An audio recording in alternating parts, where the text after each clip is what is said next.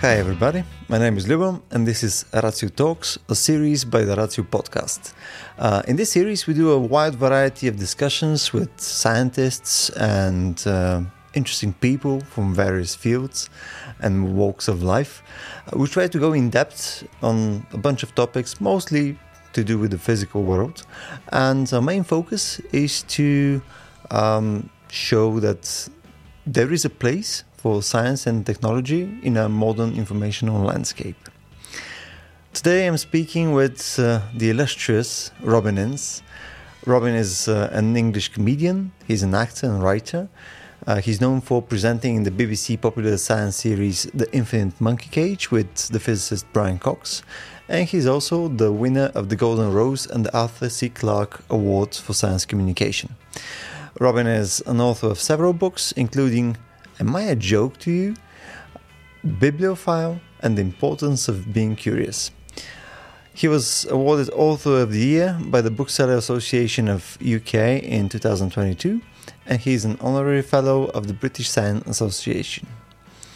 As you might have noticed throughout the episodes, or actually you will be noticing throughout the episode, I'm an absolute fanboy of his and we go over an absurd amount of topics uh, together. I hope you enjoyed as much as I did, and uh, yeah, have a good episode. I don't know. I think this this is something we can probably discuss. I think the idea of uh, being perfectly informed about um, everyday stuff, about the example I gave you with uh, with books, um, you know, trying to find out whether something is bullshit or not, or even uh, something that you've read and vouch for it. The idea that you could have some amount of uh, close to good quality knowledge about the truth of the matter, I think is approaching.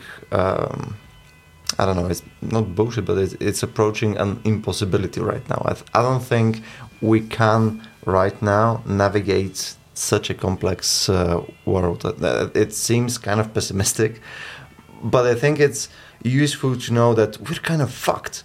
We're kind of fucked and we cannot navigate it, and we need different tools and maybe different ways of speaking in order to be able to manage this. And we need to be kind of honest about not being able to navigate this shit. Because end of the day if you um, if you continue going into this cycle of uh, uh, yeah here's this uh, new author amazing claims etc and then somebody spends six months trying to debunk, debunk it and stuff begins to crystallize i mean there's no fucking way everybody can do it. No, and it's the, also the strike that from the first headline. The headline is what sticks.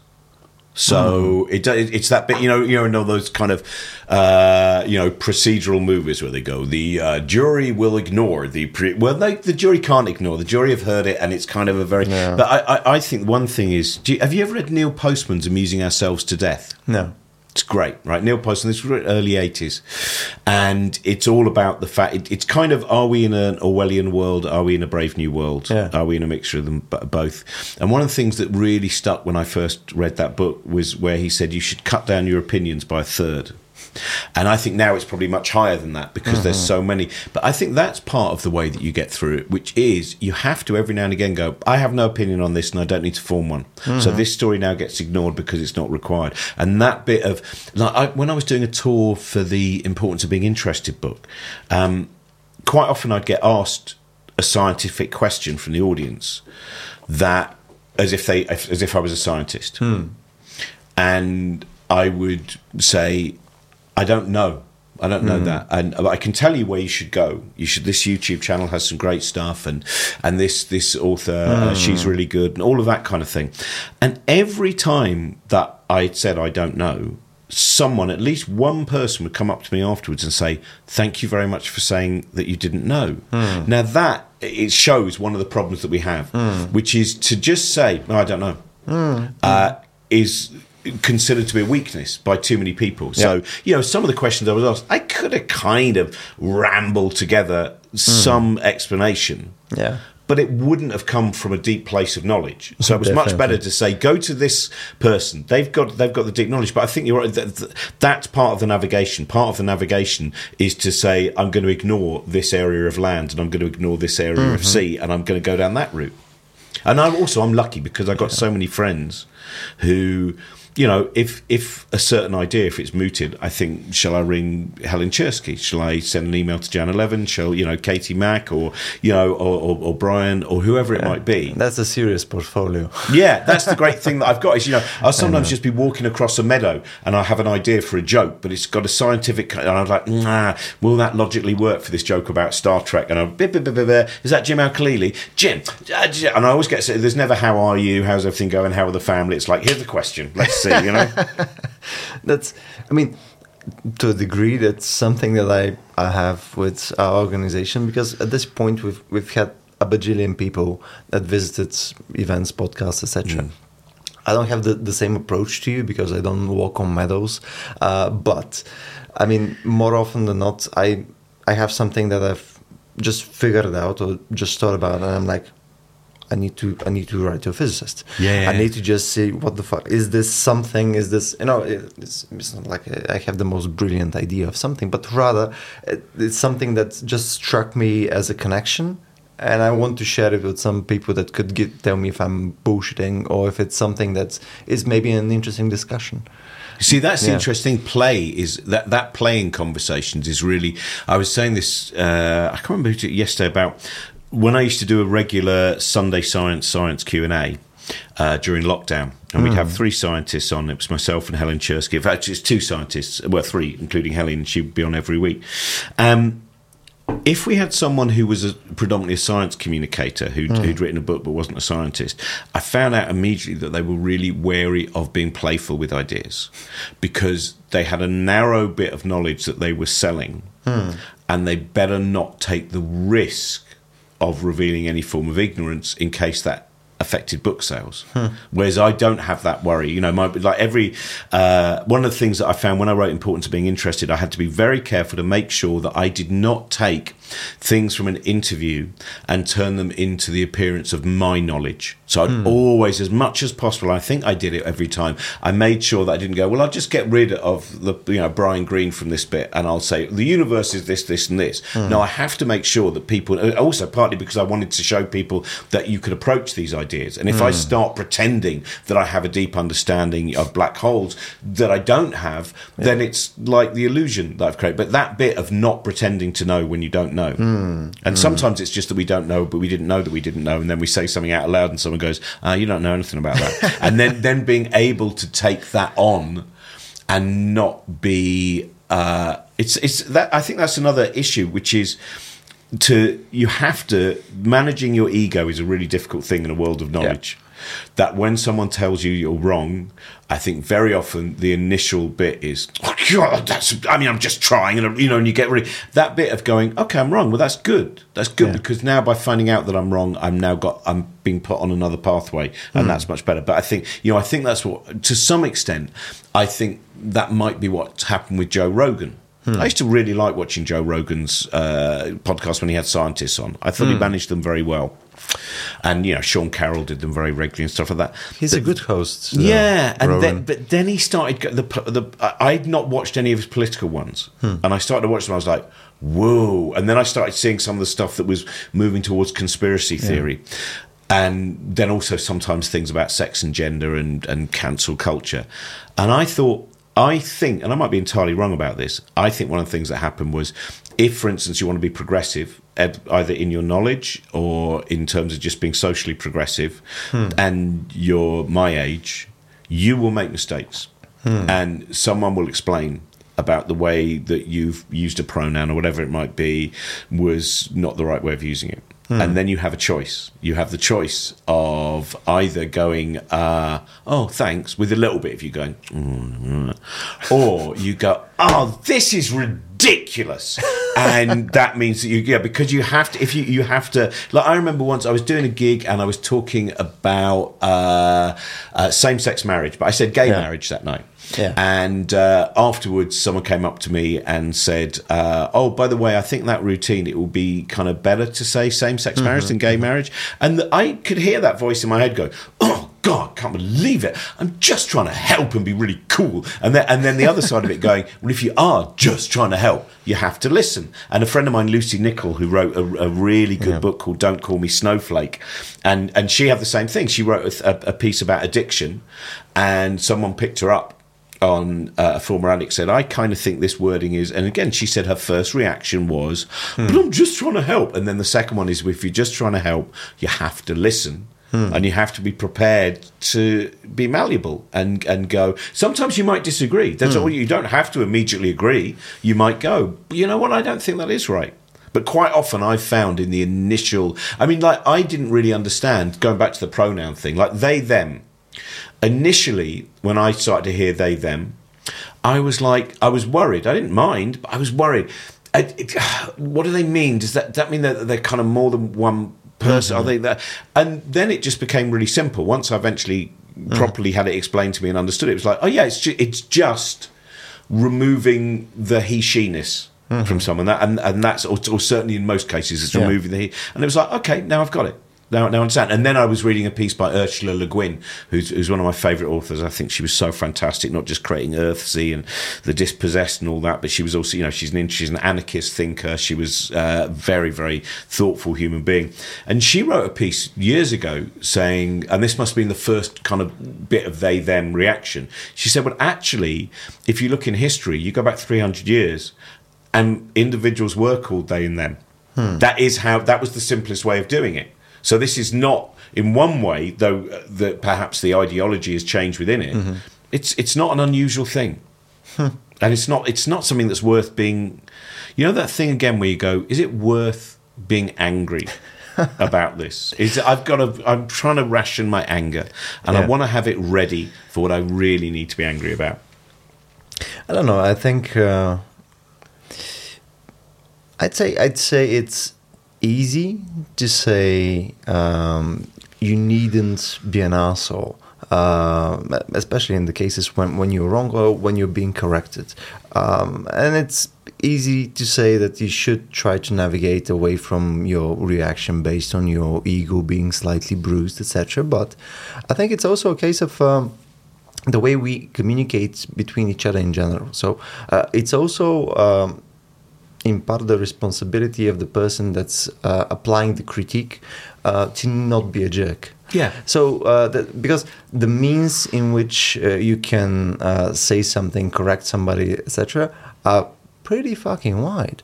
I mean, you can say a lot of hurtful shit without it being wrong. I mean, you can go and say, "Well, that wasn't very good because objective reasons and you know i didn't enjoy it because it was kind of shit you know you can be kind of a kind of a dick uh, when you um, attack somebody so, someone's performance mm. and the, the, there's a line i don't know what the line is but i think it's still connected to um, someone's identity and someone's stake in what he's doing. So let's say you're a performer or doesn't matter.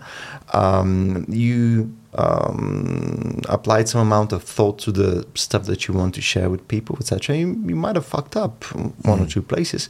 It's fine to be corrected, but I don't know where is how we should navigate the correction of the corrections so as to have a healthy conversation. Yeah, I mean, I think that is important, but I also think there's another factor in that, which is sometimes you have to think how much has, how many times has this person had to deal with this issue? Hmm.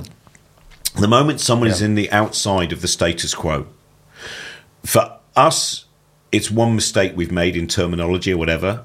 Hmm. For them, it might be something that they have had to deal with for their whole life. Yeah, sure. You know, it's like it, it's a you know everyone who would come up with that. Yeah, but all lives matter, right? Which was and also sometimes people are very disingenuous when they uh, are you know they, they pretend it's coming. There's a great what's oh man what's his name uh, Eddie Glaude Eddie Glaude Jr.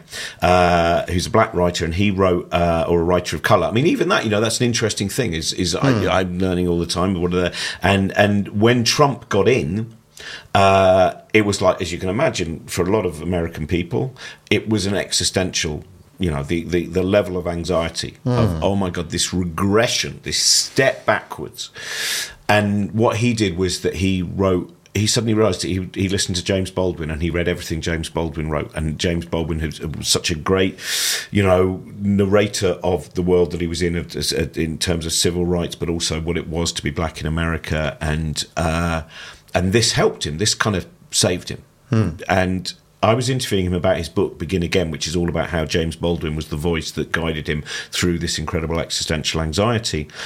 And he said, One of the problems I have is when I'm, say, going on a, a TV or radio show to talk about critical race theory, I always have to pretend that the other person is arguing in good faith. Hmm. And I think that that really stuck with me, yeah. which is sometimes when people want to argue with you on the internet or whatever, I try and look at them and go, nah, I've just read enough now to know that this is not an argument that comes from good faith. This is an argument that comes from ideology and dogma. Hmm. And so I think that's an important part as well. So I think we have to factor in so many yeah. different things. And of course, it's a bit like smoking, where when you give up smoking, if you give up smoking, uh, but when I gave up Maybe for the seventeenth time, and this time the most successful one so far, twelve years or whatever it is. And uh, um, someone said that the thing is that if you can get through the first nine seconds of urge, so when you suddenly go, oh man, I want a cigarette, and you're going to, oh, I don't anymore, actually. And I think that's the same with anger and righteousness sometimes, mm. which is you go, oh, God, I can't believe this person, tippity type, tippity type. Well, if you just go, I really cannot, this is just ridiculous. One, two, nine. I leave it. And I think that bit of not allowing the, you know, allowing your frontal lobes, the very front of the frontal lobes, to yeah. go, let's just have a quick discussion you're right. This does not. All it does is it. It doesn't even get rid of your anger. It's a bit like you know the research that was done. You know, you know, at school when we were kind of you know going through games and all of that stuff and sports, it was always like the great thing about rugby and football, especially rugby, is it really gets rid of your aggression.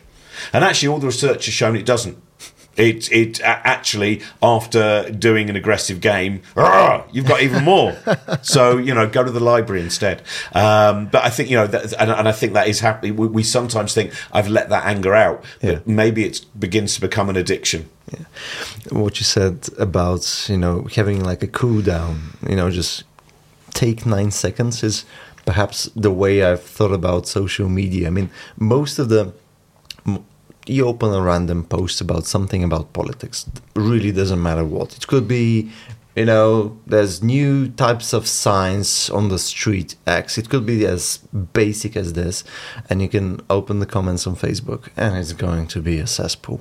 It's going to be horrible. And you look at most of those com- comments, and you, at least I can't help but think, what if there was a cooldown?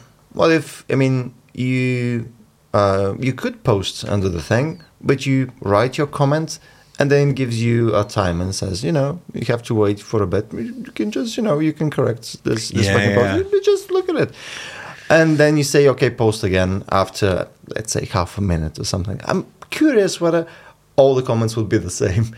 Yeah. Because it most of them look like, ah, fuck you. You know, just, just like a guttural reaction it's not even content. It's mostly just some kind of uh, disgust by something that just gets gets a rep and then move forward with the next uh, topic. It's not even uh, an argument. It's mostly just a reaction, something emotional. Well, that's the thing, isn't it, about the social media that now identifies as X is uh, that it. This is why I would say something which actually has a proper like like Facebook for and I won't get into the politics of it, but the yeah. advantage of Facebook is a comment is made and then there is a full narrative underneath of all the people arguing. Yeah. Whereas on uh, you know the the Twitter thing, it's jab, gone, jab, gone. And and sometimes when you try and make up how did this narrative get to here, it's very mm. hard to piece it all together. Yeah. Whereas the bit that actually says this is now one page of argument Mm. And you can see when it goes off the rails or whatever, and I think that that helps because otherwise you're you're not taking. Very rarely does anyone take into account what the other person said or even listen. And also, it is the bit what I think I found out most from from that kind of social media world was that the loss of nuance, the uh, loss of all the verbal cues, the loss mm. of hmm. tone is huge. And yes. you can find that someone is furious about it. And then you try and explain it. I used to do this all the time. I go, oh no, I, I think you've misunderstood that. The, how dare you say I've misunderstood? Oh God. And it would just get, it never got, very rarely got better.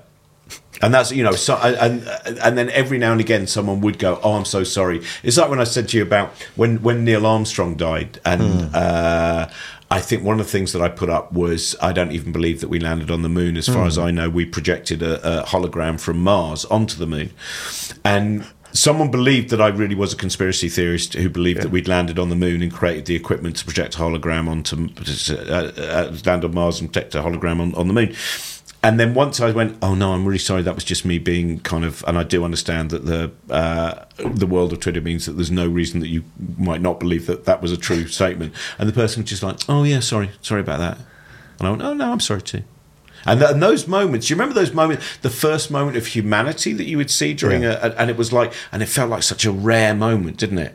Hey, we both just backed down. Everyone was relaxed. Hey, calm down, everyone. It's all right. Yeah, isn't it?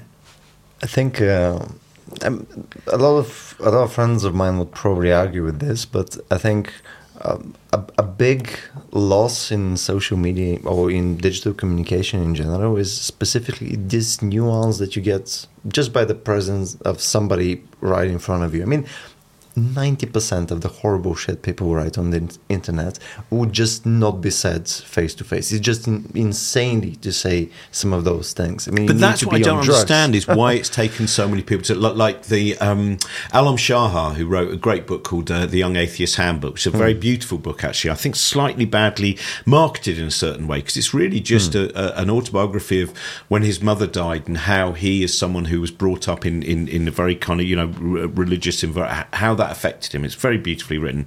Um, someone went to see us, uh, a speech he did, I think, at the Skeptics in the pub in Oxford mm. or hmm. whatever, and they wrote, "I was very disappointed in at Alom Shaha's talk," and I got in contact with him and I said, um, "I wouldn't do that."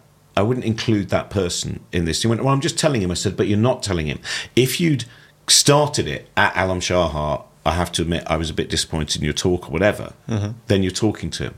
If you just include it in your general tweet, it's like standing in a room and I know you're there and, and going, well, I'll tell you one of the things that I think is really awful about ratio. It's actually every time Luba goes on stage, it's terrible. and you can hear that's a different thing it's a different than thing. me approaching you. And by the way, I thoroughly enjoyed your appearance on stage. So please Thank do not you. think that was, uh, uh, but it is, but it, it's all of those, those bits. And I think you're quite right to realize, but uh, that's not just social media. It's news media as mm. well. I mean, news media has such, there, there was a journalist, a particularly awful journalist, and I, I won't bother naming him, but he used to write about a friend of mine who has done a certain amount of climate change activism within their stand up and stuff like mm. that.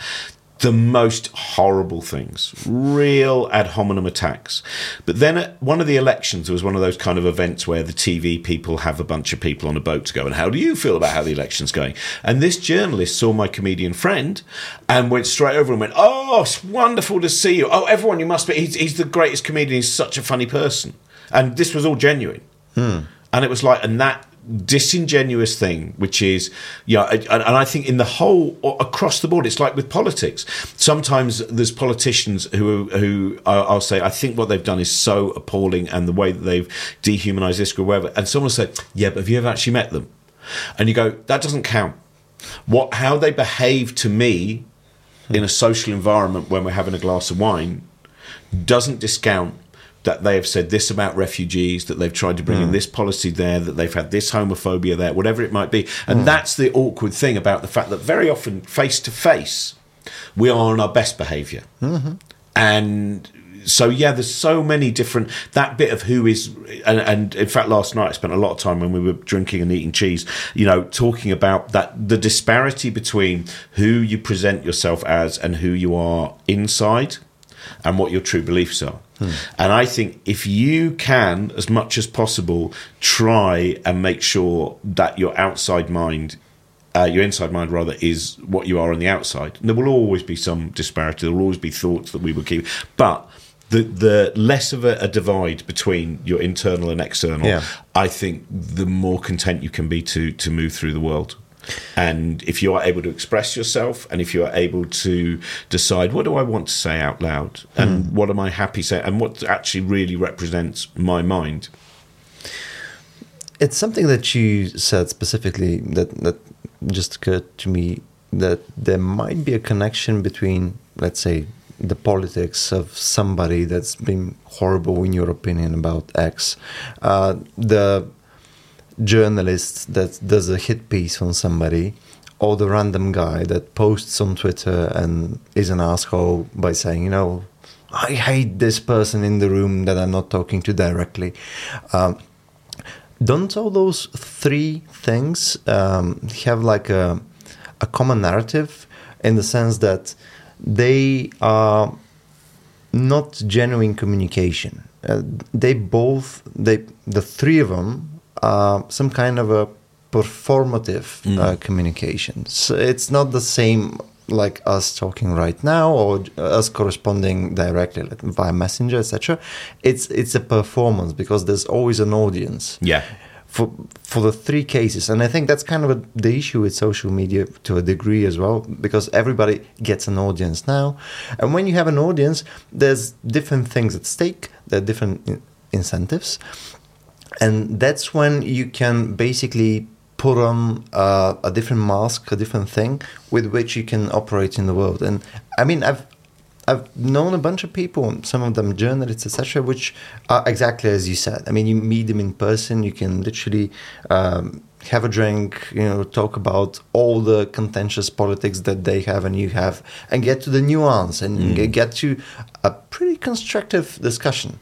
But then you see a piece that they do on something where they structure it specifically as a hit piece, and you mm. know those people. You you know they are able to go uh, to the place that's actually productive from your point mm. of view, but they don't because that's the performance. That's the thing that they do, and I don't know how to rationalize this. I don't know if this is. I don't know if it's even wrong. By well, I think the thing is that what is the action that creates the most damage, for instance? So this person who's got all that nuance, and then they go to the place where they really have a platform, and they deliver something that, for instance, will be incendiary, that will increase the amount of hate in the world. I think hmm. that's quite an important. That's their most important action. Who they are when we're just having a drink in a bar and all of that. That's fine. But when they have the power, hmm. it's like when you see quite often with politicians, when you see them in opposition, they're great. And when they get into power, you go, why are they so rubbish? And when they leave power, you go, they're really cool now. Well, the important bit was when they had power. So the important thing is the important action is what do you want to do with when your voice is most amplified? And I think there's different levels there. You have like some of the people say on social media, uh, it's you can see people who are just saying stuff because that's how they feel, and it's nothing to do with money or, or ego particularly. Mm-hmm. Then you have the bit which becomes about ego and money. So because these things can be monetized, hmm. so I, I, I, I would say that I might be wrong about this, but I think journalism might have gone downhill when it became important to be clickbaited.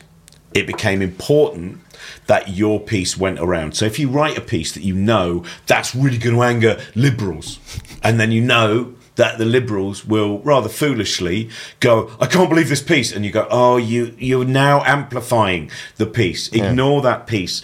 Go, you know." And I've made that mistake, and I know many people have made that mistake. And more often than not, what I try and do when I see those kind of things being amplified is I put up an entirely separate thing, which has no connection to hmm. it, but is is maybe still what's trending.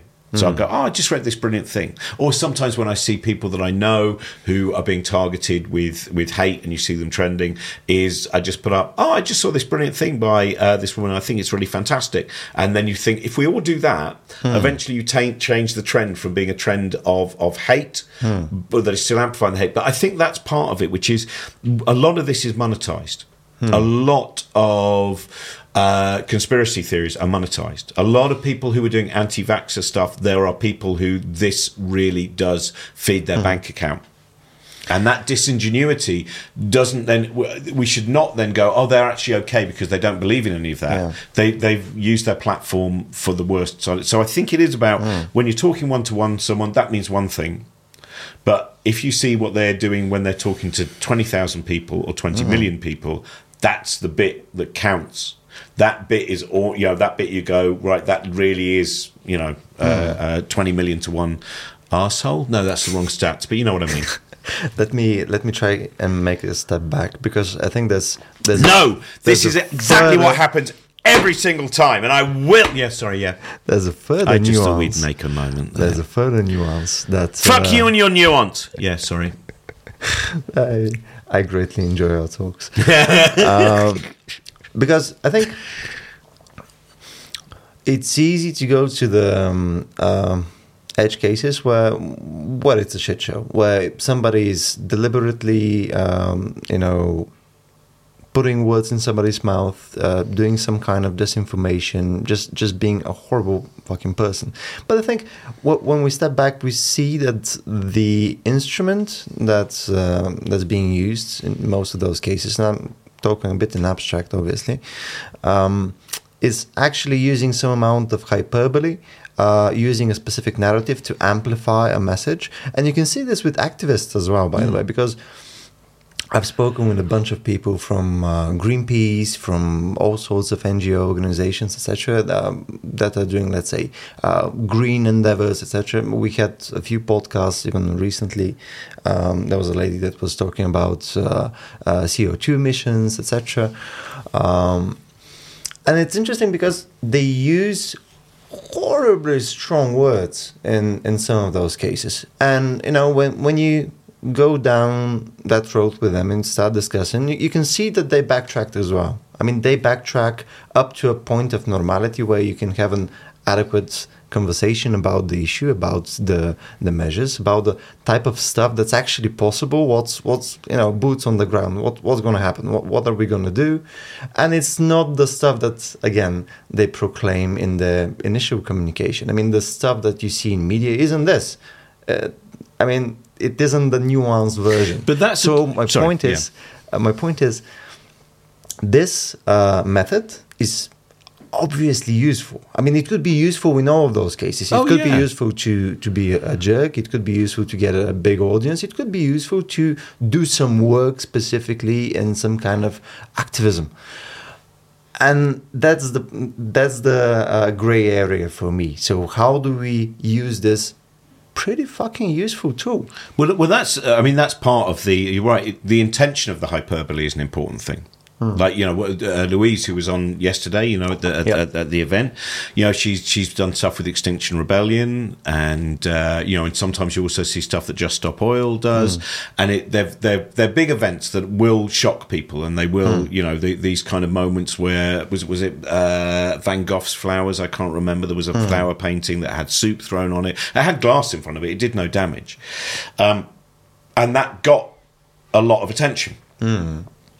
I don't think those people involved in those campaigns that their main issue is to make sure that every painting in the world has soup on it, much as it would make some paintings so delicious uh, for a limited amount of time, obviously before the soup went off. But the uh, but it got attention, so mm-hmm. I don't mm-hmm. see anything wrong with going. But it's then why are you using the hyperbole? So you know it's a very uh, there's a lot of stuff. Unfortunately, people will very often go. I mean, I'm as much you know interested in making sure the world's safer, you know, uh, with the accelerated rate of climate change. But I do feel that throwing soup on a painting was too far. And you go, this is the kind of mealy mouthedness that I think is too mealy mouthed. I think every social change that that we see, you know, the suffragettes in England, in the United Kingdom, uh, you know, they blew up the prime minister's house. They put a bomb in it Right, so that now we just see them as there were some wonderful women. They wore hats, purple and green, and and sometimes they chained themselves to things, yeah. but they never. And you go actually within the suffragette movement, there was a lot of debate between those who really wanted radical action because they knew no one was listening. So so there's a, that, that point of you go, why do you want people to hear? Do you just want people to hear for your ego? Do you just want people to hear because you're trying to dehumanize mm. a whole group of people and it's politically useful? Do you want people to hear because the the world is genuinely, you know, the, these problems that it's facing are enormous, mm. and we've seen a tremendous amount of inactivity across governments. We've seen a lot of talk. We've not. So I think all of that. But you're right. There's, you know, unfortunately, to cut through, reason does not work. Mm. Reason is useful to have and vital, I think, underneath it all. But you have to do something sometimes quite explosive to get that. In the same way as we were talking the other day with, with climate change, one of the things is a. Uh, I think scientists have still believed that surely if they've seen the statistics and the statistics are, don't do anything. It's, it's a. The, the, you, I'm sure you'd have seen it. There was a, a National Geographic piece about ten years ago um, about the kind of the anti-science movement and a lot yeah. of the money that was coming from the fossil fuel companies into, and you know, it's that great book Merchants of Doubt, which kind mm. of hmm. compares how the tobacco manufacturers manufacturers used scientific speakers in the same way that the oil companies have mm. to, to manipulate some of the, the evidence. Have you seen Thank You for Smoking? Which one? Oh, yeah. Which one? Which one's that? That's uh, well, it's from like more than ten years ago. At this point, it was a um, no documentary, obviously. It, it was again a, a, narrative, but it was fucking lovely about uh, um, tobacco sales guy and the way that he pitches basically selling tobacco it was insanely good it was really good. have a look at that it's really lovely sorry no but it's yeah so, so it's that bit of working out how uh, to get that message across. Mm. And the National Geographic, there was a, a, climate change a woman who'd been involved. I think I think it was in a lot of kind of surveys on the Arctic, and she said it was really weird my dad didn't believe there was accelerated climate change. Didn't mm. didn't, didn't, believe in, in, in that. And I would say, Dad, what, what do you t- no? But this is happening, and this is happening, and and he go, No, I read this guy, and he said this, and I read, and she said I couldn't believe it. I kept showing him these things that I'd found out from my research, mm. and it was just no. And he said, and she said, and then one day, I just said, Dad, I can't. I find it really weird that you believe all of these men that you've never met, you don't really know about but you don't trust your own daughter. And that was the bit that cut through. Was he hmm. suddenly went, oh yeah, you're my you're my daughter, and you're doing this work, and I'm kind of de-. so it was the emotional hmm. story hmm. that was it, hmm. and and I think that's the bit which unfortunately means that if you do have a status quo which seems to be in, in, no way really paying attention to what are properly some of the biggest you know it, it's like with every issue isn't it where you think about how many people does it affect how many people will it affect what are the ramifications of this for the largest number of it. So it becomes quite pragmatic, doesn't it? It mm. becomes kind of quite utilitarian, I think, in, in in the way that you look at those things. But yeah, I'm not against hyperbole.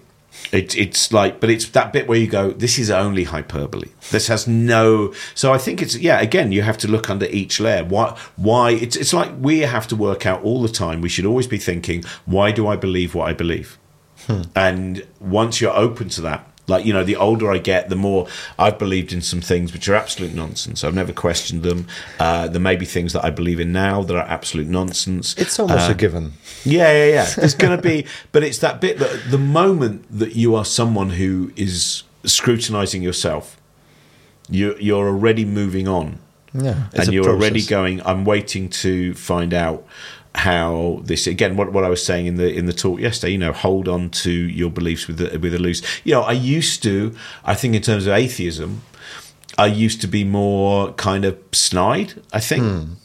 now I don't really care at all one because I don't think being an atheist eh, specifically has a is is an ideology that affects how I view yeah. the world yeah. yeah it's more of a lack of yeah and it's it's just it's not there so I never wake up in the morning and think what would not God do? That's not how you know. I don't have to think about that. You know, what would Richard Dawkins do? I know I'm not. That's not in my in my kind of ideology. Um, and that realization over time as well that what you know, I, I think in the atheist movement there are still lots of people and some of the comics that bang on about atheism. Mm. They basically call they see all religious people as going, "There's an old man with a big beard and he invented everything, and I want there to be a heaven." And and they kind of say that that's why people believe. Now, actually, a lot of the people that I know who have religious belief, have faith.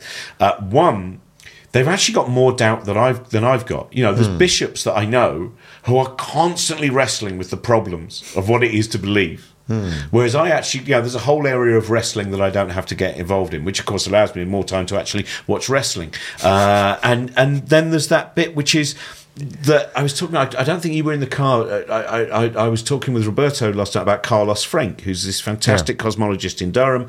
And Carlos, I wrote about him in, in, in, in, one of my books, which is I was really surprised when it turned out he believed in God. Hmm. Because I just didn't really think it was kind of you know on the and, and I rang him up and I said, "Are you talking about kind of the way that uh, you know Einstein talked about God, or the way that Stephen Hawking would talk about God?" And he said, "No, I, I believe in God." And then we had a very long discussion about it. And one of the things that I'd increasingly started to learn was for someone like Carlos, I think God exists predominantly in an emotional part of the brain. Hmm. And obviously, I'm talking in a very crass way, but you know hmm. what I mean. It's kind of it's it's in that. So the example I will always use is if I go up to the mountains today after we've done this, uh, and I stand on top of the mountains, and I suddenly I look out, and I get that transcendent moment and almost my thoughts stop for a moment and there's just that you're immersed in wonder mm. and the delight of, of, of, geology and possibilities and the clouds and all of those things that doesn't then get converted into god hmm. but I think for some people, there's an emotional experience which is, and so God is is not this physical being that some people do, and and starting to realise that you know, if we just get go, oh, it's stupid believing in God. you Yeah, well, first of all, believing in God is not a single single thing. Hmm. You know, if if if uh, someone says I believe in God and we go, oh, okay, that's done. It's a bit like when I was talking about, you know, with with with Brian Cox when he, uh, if I say, you know, uh, ghosts really exist, and he'll say, no, they don't. They break the second law of thermodynamics. Then he's not joining in the really interesting conversation. Yeah. Because the really interesting conversation is the why of believing in ghosts, is the sensation when someone believes they've had some kind of mm. experience like that. That's where the richness is, not. Mm mm. in this cannot exist. And the experiences, I mean, as as far as um, I've spoken to people, are genuine. I mean, uh, none of the experiences of uh, whatever you call it, grace or some kind of uh, moment or uh, you know fulfillment from from some kind of a almost otherworldly sources. I mean, the feeling that people actually get from this are genuine. And I don't know, with, with time, I'm getting more comfortable with people having two sets of cards. Mm. You know, I mean, you can be a physicist, but, you know, go to mass and, you know, just, just do uh, not only just culturally, which I think is absolutely legitimate, but also in, in a way that uh, contradicts some amounts of your beliefs. And you can even acknowledge this. I mean, you you may know that two things are not compatible, but still believe in them. And I think uh, because in the past, um, probably more than six years at this point, we have um, we have regular discussions with a philosopher, uh, Stavro, who is an amazing person, by the way. I love him dearly. He's crazy. Um, we've we've spoken about contradictions a lot, and that contradictions are something that's very humane and it's uh, uh, it's a good definition for uh, what a healthy human being is. Uh, being able to uh, hold different uh, ideas in your brain, some of which are contradictory, we think is kind of useful, both aesthetically, both in terms of like inner peace, etc. If you try to um, unravel everything and you know have it perfectly balanced and rational, that's not a great life. That's not that's not the end goal of this whole endeavor. I mean, for example, we don't do science events and communication so as to get there. We, we do not uh, we do not need perfect reason because some of the stuff isn't controlled by reason, and you know there's a there's a place for one thing, and there's and it's useful and productive in one thing, but not for everything. Well, that's what Carlos Frenk said when Carlos said that he believed in God. He said, "I believe in God, but I don't allow him into the laboratory." Now that you know that so, mm. so, so there is that you know for him it's very important that God kind of starts. But when I say start the universe, it doesn't get involved in the physics of the universe. There's something, but that spark is not the you know the scientific answer.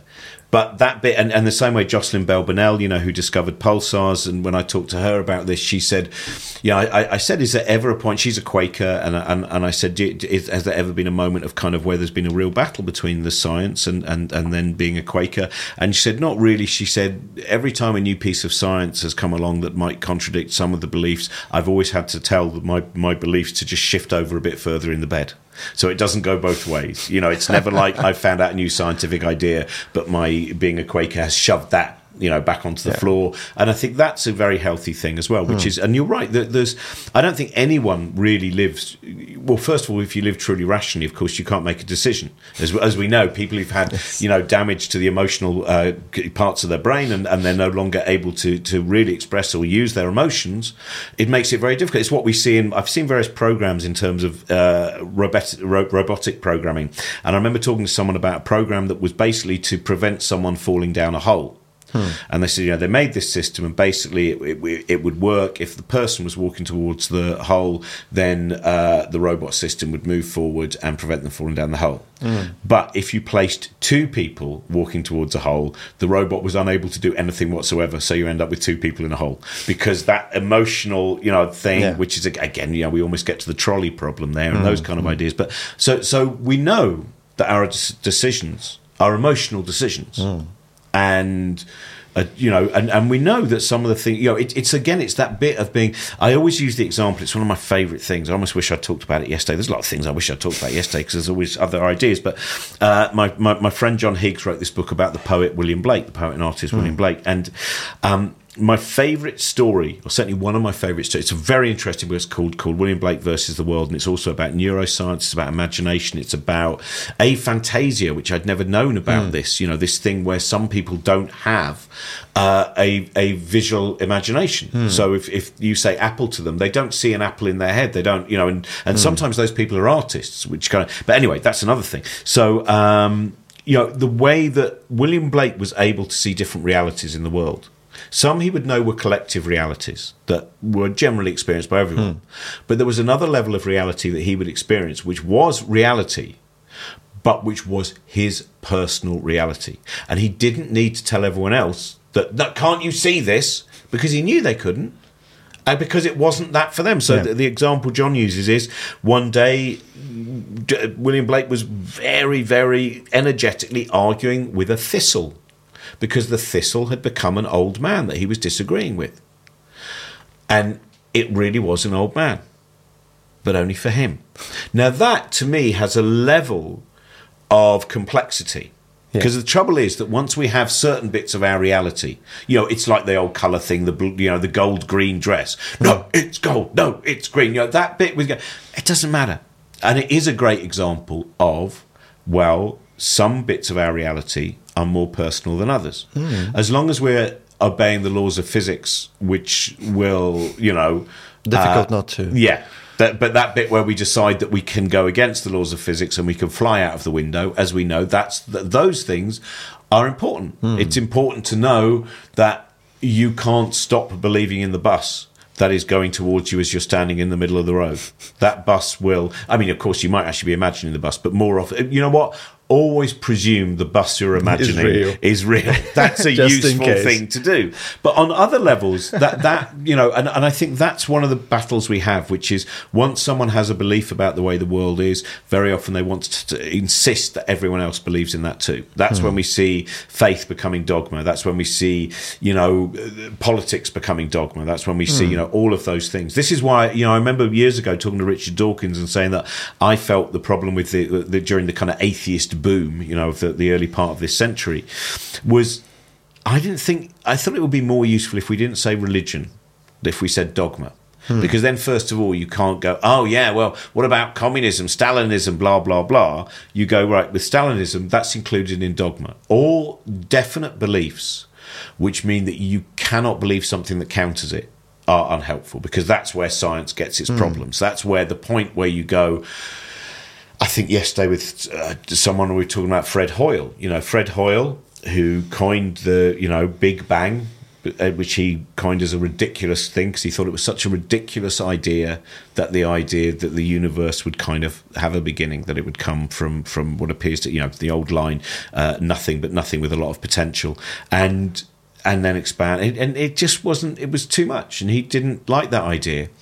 Um, someone said to me one of the reasons that they believe he didn't go with that idea and why he was so kind of you know really committed against the Big Bang was because ultimately it affected him emotionally. Hmm. Because if the universe had a beginning, the universe has an end and that was and i know there are other i'm trying to think of the other scientists 1930s who the one thing that he couldn't believe he didn't believe in god he didn't believe in any religion whatsoever but he found it very hard to believe the universe would come to an end because then everything became pointless hmm. which is kind of interesting because to me death there's the pointless bit hmm. but for him death was fine but the idea that all of the work that human beings had done to understand the universe would eventually be pointless because the universe itself stopped existing, that was overwhelming and that was problematic. So those kind of, I think that was Dirac actually. I might be wrong, but I think it was Dirac.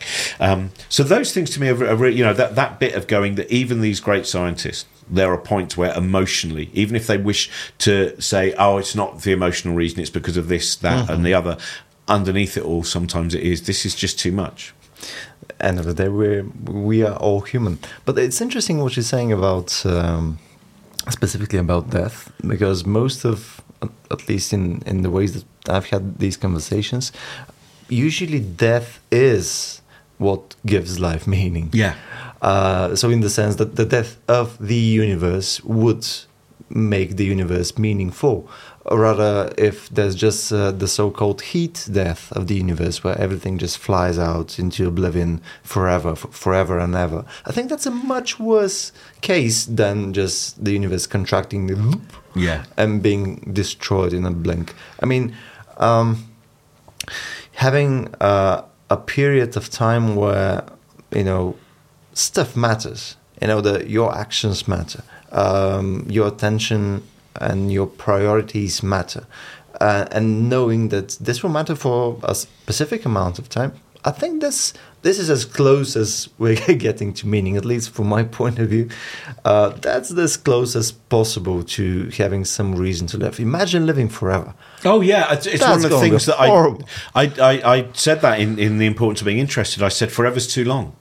Yeah, I, I'd like to have longer because there's so much mm-hmm. stuff that I'd like to do, but oh, yeah. forever is definitely longer than required. That, and, and yeah. you're right. Once you lose, you know, one of the things that is driving us all the time is, you know, the reason that I came to Bulgaria, the reason that I'm then going straight off to do another kind of like I'm doing a horror movie thing, the reason that I say yes to so many things is I want to fill myself up with as many experiences as possible because mm. I know that it's over. There's mm. a, there's a point where me stops being me Exactly. and I'm gone. And I, and I think it's an, an important thing to to you know f- feel feel that all the time is is to to go right. I need to do stuff today, hmm. not out of desperation, out of the joy of going. Today is the day that the purple that uh, I can see is a day that I experience that purple and the zebra head that is sticking out of that wall above you. Right, I'm experiencing that. There will be a point where I stop hearing anything, seeing anything, doing anything, yeah. being anything, and that's the interesting thing about the universe as well. The end of the universe. When I'm my like, I was really fascinated by this one. I think I was doing a thing with Katie Mack about her book End of Everything, hmm. and it's that idea that when the universe has expanded so much that it's just you know there's there's no form hmm. left to it. It's just this incredible. It's just you know that I mean barely even particles. It's just you know these hmm. are just that does time exist because it kind of is the end of the universe. Even though you might go hmm. there's a thing there, but if a th- if nothing is happening, hmm. then there's no time because you need events for there to be time. Mm-hmm. And if there are no events, and I found that philosophically a very interesting because that was the first, my first, what I'd call cosmological vertigo, which is a phrase mm. that I love. I think I first heard from the Short History of Progress by Ronald Wright. It, it, they were talking about Gauguin. That uh, mm-hmm. it, one of his one of the reasons that he, he went off to Tahiti was not merely because uh, of uh, his particularly unpleasant sexual uh, desires, but uh, not not so keen on his work anymore. Um, but because he found the European world of thought and what it was discovering, Darwin's ideas and natural selection and all of this stuff, it was overwhelming. Hmm. And it gave him cosmological vertigo. And so he, he needed to run away from it to a society which, of course, as it turns out, did not actually exist. He painted that society, but it's, it was a fiction. And I think cosmological vertigo, the first time I experienced it was I remember just standing there and suddenly thinking about what if there was no beginning to the universe. Hmm. What if there's no start time? I, I didn't think about this, you know, in any complexity. Mm. I was probably eight or nine years old. It might have been something I saw on a science fiction show, whatever it was, and that and it would make me feel weird because the, the, you just keep going back and back and back mm. and back. And in that same way, when you first start really thinking about the size of the universe and it's so big, and you shrink and you shrink and you shrink, and the universe is getting bigger and bigger and bigger, and you see that little figure of yourself in there, and it's like whoa, and you almost do you lose your balance a little bit because it's so overwhelming. And I think that's a very important thing as well. I think it's important to be overwhelmed. I think it's important to have moments where the, the, the problem is that when we're overwhelmed, if we wish to then get rid of that narrative so we're never overwhelmed again, you should be overwhelmed by it's such a preposterous to me an absurd idea. Absurdity is something that i love. So i like camus more than sartre because i like absurdity.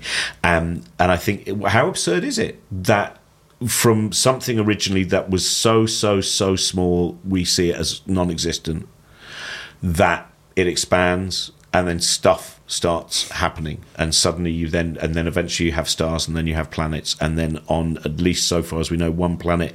You know we also find out in the universe then chemistry comes along. And then somewhere along the line of chemistry on this planet chemistry leads on to biology. And now we're sat here talking to each other, or maybe we're not. Maybe we're a Boltzmann brain. Maybe this is Yes, a split second of existence. But all of the, I think many of the grand At least ideas. I am a Boltzmann brain, just saying. Yeah. No, no, no. But you see, I no, I'm the Boltzmann brain, and this is where the Boltzmann brain. Yeah, so I apologise for your lack of existence, uh, but just so you know, neither of us will exist in. Oh, there we go. Uh, but I, I think the thing to be, many people will get daunted by those ideas. I think they should be daunting, but then you should go. I can play with them. Because also the size of the universe is of very little importance. The really big issues of what is going to happen really within the hundred meters around us, within the hundred miles around us, within on the, on the planet Earth. Everything else is is there to play with. Is is not you know there are so many more things to be frightened of and to be scared of. It's um, funny you should mention uh, time earlier about you know the arrow of time, about entropy, etc., and that this giving you said vertigo. Um, for me, it was actually the block universe, and that that actually kind of fucked me up for a few years. Really, Yeah. that's interesting because normally people find it as a as a compensation. Hmm. So what was it that, that that kind of screwed you up with the the block universe? A few things. I mean, uh, first, at, at that point, I've already studied some amount of physics, but it just didn't. I, I didn't connect the dots. It didn't click at any given moment because I uh, we studied Einstein in um, in first course in the physics faculty. Uh, before that, I was mostly my, my background was mostly in the humanities. So I mean, I read some amount of philosophy, etc. So at no point did I uh, connect physics with implications or on determinism, etc. Free will, the whole shebang, the whole shit show. Um, so at one point, I was I don't know. The, I actually remember the night when I was just thinking about this. I was just thinking about um, you know looking at the universe from the vantage point of somebody outside the universe and how it's all immutable and immovable and it's exactly like this and there's no options for it to be another way hence no um, degrees of freedom for for the um, be it particles or humans or whatever inside and i'm just i perfectly remember the moment and i'm like fuck So it was the free will issue, basically. Was Yes. the now you see Fay Dowker? You know Fay, don't you? Yeah. Come across right. She is, uh, f- and I, I won't be able to explain this again. So this is one of my I don't knows. This is one of those things that I understood as she told me, but has then kind of hovered around my brain and drifted out of my ears at some point. But she is of the the block universe where what is behind is now solidified, but what lays what lies in front as we move into it still allows for choice. Hmm. Now, whereas other people I know basically go, the block universe just exists in it, and that that's mm-hmm. kind of what I that it's just there. It's this one solid, and we're walking and moving into events that are basically mm-hmm. there already. But yeah. she has a, a, view of the block universe where the, the the behind of the block universe is now solidified. That those moments are in amber, but the moments ahead still hmm. have a variety. I mean, I always think the free will thing. I thought David Eagleman was very good on his his the Brain Show, where he showed the kind of that there is a limit still of a certain amount of free will, though that is it's an illusion that we're if it is an illusion, it's one that it doesn't change. It shouldn't change you. Hmm. The anxiety of it, uh, if it is a reality because mm. we we just have to accept that we if we're living this delusion there's no other way of living it and we can mm. just pretend that every day we're making the, the the decision and everything that I've just you know the idea that I mean per, one of the things I would say is that I reckon if the block universe everything there was no free will and everything was already solidified I think the answer that I just gave would have been better because it was going to live forever and if it had already kind of formed and I already knew that answer was going to happen I think it should have been more clear as um, when I say I had some amount of anxiety, it's it actually was really useful uh, because it it didn't you know it didn't prevent me from being interested in in, in the topic. I read profusely, um, so. It, it was useful because you get introduced to a bunch of different schools of thought and different ways of uh, approaching this um, including like people like Sam Harris, who is a you know non-compatibilist, including people like Daniel Dennett, uh, um, a bunch of different ideas of how to define free will, for example, a bunch of different approaches to uh, whether we should integrate physics into our everyday um, discussions about choice. Maybe there's a kind of separate magisteria. You know, may, maybe you shouldn't talk about particles when you say whether you'd like to buy a cup of coffee. Maybe those are different conversations to have. And it's interesting uh, the the places that you go, going from this uh, fundamental anxiety about the universe, then going to the mundane and from the mundane actually getting some amount of um, ease not not necessarily something that makes you um, comfortable with the idea or g- gives you a resolution but basically brings you back to to planet earth and makes you not um, makes you not just being an absolute reductionist mm. about uh, the little we know of physics yeah if you know what i mean well i, I mean yeah. the, the ultimate thing is that you want to get as much kind of education, knowledge, ideas, etc., to live your life in a way that is as satisfactory for as you for you and as many people around you as possible. And that that to me is and, and that's and I think that is why it is worth approaching a lot of these ideas because I, I would agree with you in terms of some of the ideas that I found truly baffling and some of them that I still find truly baffling and some of the ones that I found really deeply disconcerting. That I think I, certainly in the last few years, each step has been you know, is like I'm in a better place than I was before, and that's mm. you know, hmm. what's it that whole, you know, living is learning how to die or whatever it was, Plato, Socrates, one of those ones. Yeah, but but that bit of just going, this bit of like there was a poem that I wrote that started off, uh, "I am disorder, you are entropy, we're a phase of the heat death of the universe, made of what might seem eternal, but is probably finite, especially when it's gathered up as us. We're up quarks and down quarks, charm quarks and strange quarks, maybe not, but definitely strange." And it was like it went on like that and quite often when I've kind of turned things, the, the poetry, one of the purposes, apart from giving a pause for people when I'm rambling on at incredible speed in the show, is also it helps me by because I have to refine it into a certain number of words. Hmm. So I had no Damascene moment of thinking about what it is to know that you are something which is what happens as disorder increases. But I know that there's something inside me that is like this is really fascinating. This is kind of a cool way of going. This is how we've we've come up in the universe. So, so I think that, and I, and I think that's the bit which is to because I think we mentioned there's that great book when we cease to understand. I can't mm. remember if you've read it. It's it's no, I haven't, but uh, but it's got you know that's a very interesting book because it's a series of of, of stories of, of of real mathematicians, scientists, and others. The point in which it became so daunting You know, it's a bit like some of the mathematicians that we know took their own lives, mm. and it was like there was a the, the necessity of order. It mm. seems to me for some of them, and then the unavailability of that order is what became to They they wanted to live in a world that was entirely mathematical for some of them, mm. um, and so it's finding that balance of saying what gives me the the, the richest experience. Um, without always making me fall over in the middle of the street by just the weight of of these ideas. Something that um, um, I mean, I, have noticed in the way that you talk talk about stuff in general. So you literally just quoted a poem.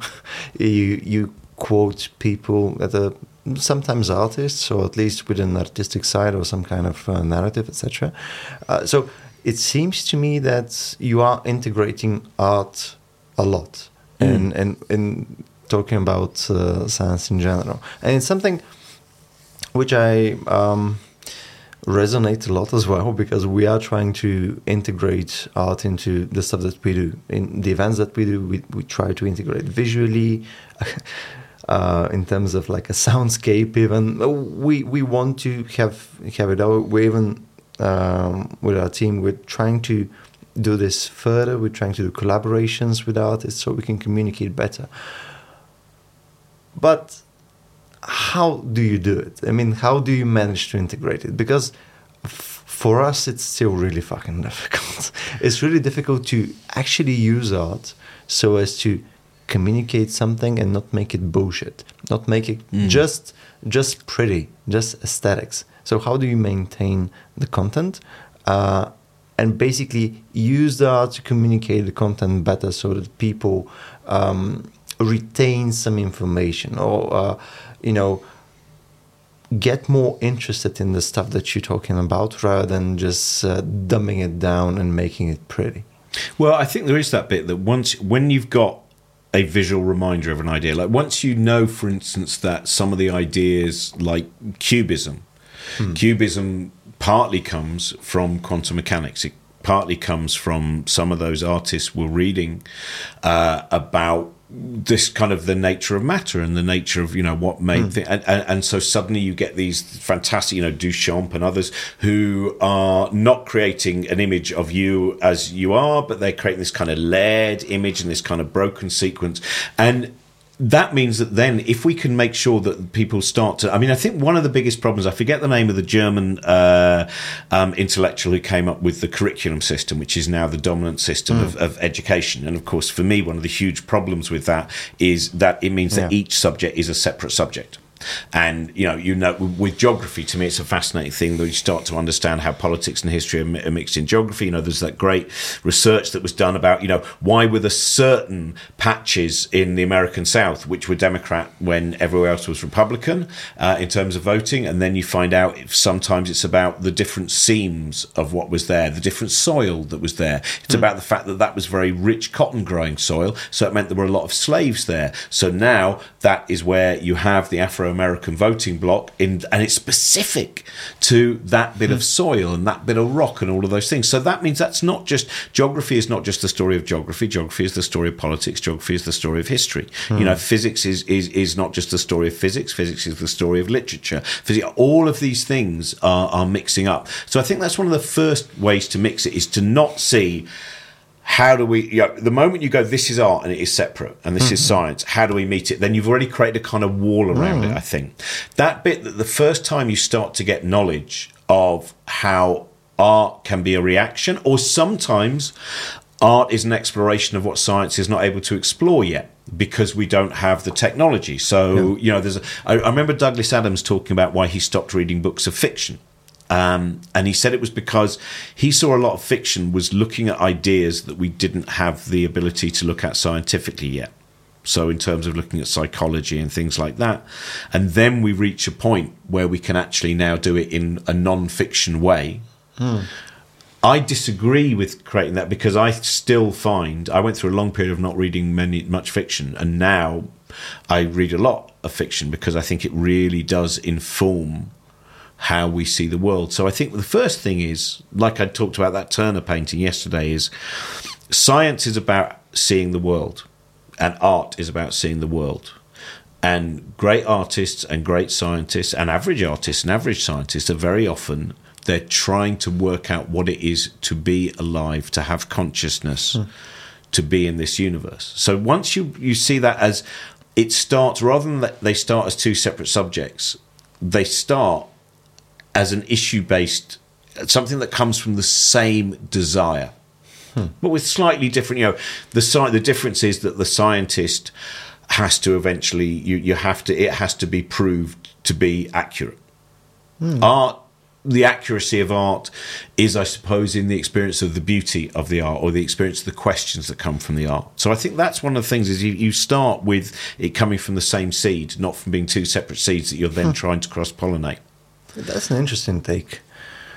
That's an interesting take. I mean, uh, yeah, obviously science and art have the difference in in the objective and the subjective, and art has maybe a different kind of um, different kind of stake into the whole thing. It's it's it's mostly, at least in my read of the whole thing, it's mostly uh, a, a communication. You know, art is trying to, you know, trying to communicate from the artist to the person that's reading it or looking at the picture, whatever. Well, science isn't exactly this. Science is but I think what they're both doing is they're both trying to create connections. So if you see it as a connective thing, hmm. so when the scientist is explaining an idea of the universe, when the scientist is explaining entropy, when the scientist is explaining natural selection, right? This then creates all of those connections. So we get that connection from the tree of life. You know, you suddenly realize we go back this far, and that's the last time that we share an ancestor with an octopus, and we go back that far, and that's the last time we share an ancestor with moss, and we go back that far. So to me, I see most of it as as a as a connection. So one one of the things that I think is very useful is sometimes what happens is science just goes make some some art out of our science, right? And I think it needs to be. Yeah a back and forth. So yes, my friend. Natalie Kay-Thatcher, who um, uh, illustrated the, the last book that I did, she did this great event a few years ago where she became really fascinated by. She did a wonderful book called How to Build a Feynman, which is a beautiful little cartoon book just about the, the story of Richard Feynman, very beautifully done. She also did another one which is the the universe in a glass of wine. Do you know this? It's it's this wonderful. No. I, I wish I knew it off by heart, but it's uh, Richard Feynman talking about what you can see in a glass of wine. Yeah. And it, much like the kind of the story of the flower, it's taking it bit yeah. by bit, down by down, down to atom yeah. sub, and, and then and then at the end of it, he says, and then what we finally do is we drink the wine. So it's like all of the questions, all of the ideas, but then the sensory experience of drinking the wine. And uh, and she did a, a, thing called jiggling atoms, mm-hmm. which was mixing. What she did was first of all, she introduced artists to loads of different ideas of, of, of physics and then she wanted to see how they how they would interpret that because that's mm. what an artist wants to do. So what what you're actually doing is you're giving them more subjects. Yeah, so that's the great thing. You know, mm. which is you know you go you don't just have to paint the hill. Uh, let me tell you something that lies within the hill. Let me tell you something that lies within the rocks in the hill. Let me tell you. So, so, you're just giving more subject matter and you're saying, now interpret that. And then what she would do is people would come to the exhibition and they'd look at certain paintings, certain kind of sculptures, etc. And then there'd also be a conversation. Sometimes it would say me with Jon Butterworth, the physicist Jon Butterworth used to work mm. at CERN. And we would talk about what that particular vision was giving to the audience because equations, if you put a big equation on the wall and you stare at it for as long as possible, right? That's not going to make you, you. Have to. If you then stare at one of the things that equation means in terms yeah. of the universe, in terms of our experience, then it becomes tactile. Although, and so I think that's it, Cape Farewell used to do this very well. Cape Farewell, I don't know if you know about Cape Farewell. This no. was this was um, taking artists and scientists to areas of the world where you could clearly see the acceleration in climate change. Hmm. So sometimes it would be, say, a mollusk that had throughout the fossil record the shell had not changed for millions and millions and millions of years. But in the last hundreds of years, there had been rapid change in that shell to try and then deal with the change of, mm. in the in the water, or it would be areas of landscape or whatever it might be. And the scientists would explain to the artists, you know, what they were experiencing, and then the artist would go away and create something. Sometimes it's someone like Jarvis Cocker from Pulp, so mm. he hmm. might write some songs, or Robyn Hitchcock, uh, or it might be again, it might be a ceramicist or whatever. And I went to one of their events at the Botanical Garden in uh, in Edinburgh, and I was hosting some stuff, and it was great because someone had made all of these different statues of this mollusk, right? And again, they were tactile and they were they were beautiful. And then someone would stand there and they'd walk you first of all through the art of the mollusk that you were seeing and these different shapes. And then they would walk you through what the story, the story that was being told by that sculpture and the change in the form because the form had now become so big and so elaborate. And then when the form was, and suddenly that idea sticks even more. You have seen something of beauty and you have heard something that may well be terrible as well. The and context. That, yeah, and and and so I, I, think it's that bit where you actually you put the two groups in a room hmm. and they start talking. Absolutely agree. Absolutely agree. It's um, some of the collaborations that we're doing right now. It's by the way, it's insanely fun. I mean, just listening to uh, really, really good neuroscientists or a chemist, etc., in the same room with somebody that has a narrative about something that they care about. Uh, for example, we're doing um, a pretty interesting case study slash experiment type of thing uh, where we explore memory. So you look at those people together and they're like oh okay so i mean there's there's this cab driver is going to the woods. He's driving this uh, lady whatever. I mean there's this and this. There's this aroma of cigarettes in the car etc etc etc so we start digging in to the whole thing and the neuroscientist uh, starts asking questions. Uh, then the uh, the artist starts uh, wondering about well, how do we know that this works like this, and it's a back and forward in ways of knowing that each of them has, but they don't really work in the same sense together up up until that point. Mm. So it it's absolutely lovely. I mean, I spent probably this year more than 20 hours just listening to those guys in the same room and i'm like this is excellent. I enjoy my life greatly.